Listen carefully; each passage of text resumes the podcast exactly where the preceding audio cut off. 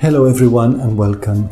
My name is Fernando Florido, and I'm a GP in the United Kingdom. With today's episode, I'm continuing with the series on the monthly NICE News Bulletin, which includes any new guidance published in that month, as well as any updates also in that particular month to already published guidelines.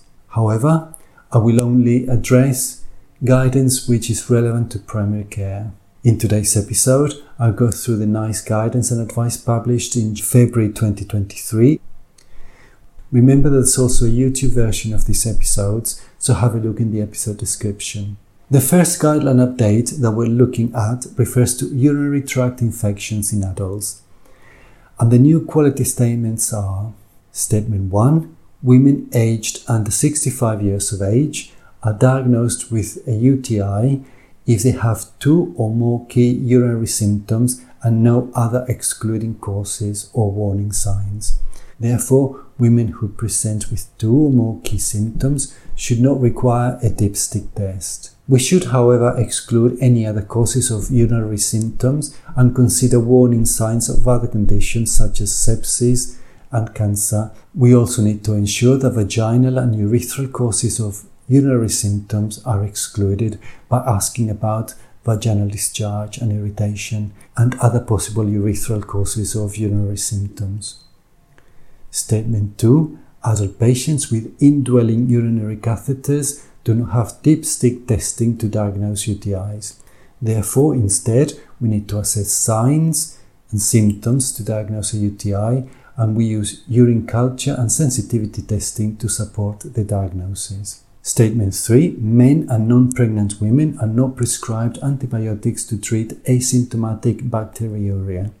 Instead, we need to assess symptoms to determine if urine samples should be sent for culture and if antibiotics should be prescribed when a urine culture identifies bacteriuria. Statement 4 Non pregnant women with an uncomplicated lower UTI are prescribed a three day course of antibiotics and men and pregnant women with an uncomplicated lower UTI are prescribed a seven day course of antibiotics. We also need to reassess if the person's symptoms worsen or do not start to improve within 48 hours of taking the antibiotic. Statement 5 Men with a recurrent UTI and women with a recurrent lower UTI, where the cause is unknown, or a recurrent upper UTI, are referred for specialist advice.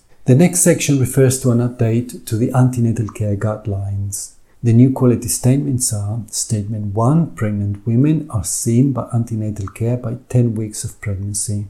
Statement 2 Pregnant women have a risk assessment at routine antenatal appointments. Statement 3 Pregnant women have coordinated care from a small team of midwives. Statement 4 Pregnant women are offered vaccinations at routine antenatal appointments, including flu, pertussis, and COVID 19 vaccinations. And Statement 5 Pregnant women and partners who smoke are referred for stop smoking support and treatment at routine antenatal appointments. The next guideline update refers to cardiovascular disease risk assessment and reduction, including lipid modification. And in February 2023, a new recommendation on aspirin for primary prevention of cardiovascular disease has been added. This is based on a 2023 surveillance decision. The results of this evidence strongly suggests that the benefit from aspirin for primary prevention is very closely balanced or outweighed by the increased risk of bleeds.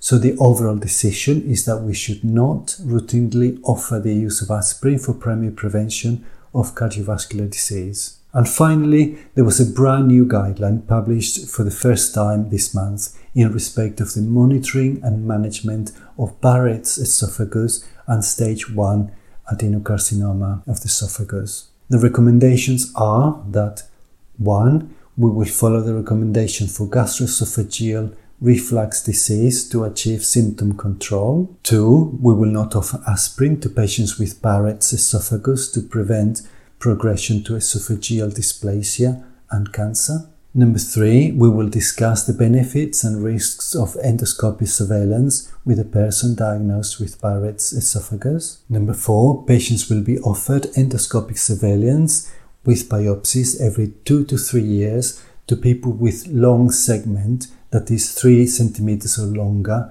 of Barrett's esophagus, and every three to five years to people with short segment, that is less than three centimeters, Barrett's esophagus, with intestinal metaplasia. Number five, we will assess a person's risk of cancer based on their age, sex, family history, and smoking history and tailor the frequency of the endoscopies accordingly. Number six, we will not offer endoscopic surveillance to people with a short segment that is less than 3 centimeters Barrett's esophagus without intestinal metaplasia, provided that the diagnosis has been confirmed at two endoscopies. And number seven, we will not offer anti-reflux surgery to people with Barrett's esophagus to prevent progression to dysplasia or cancer. The rest of the guideline refers to the management of Barrett's esophagus esophagus with dysplasia and management of esophageal adenocarcinoma, which I will not go into because it's a specialist area. We have come to the end of this episode. I hope that you have found it useful. Thank you for listening and goodbye.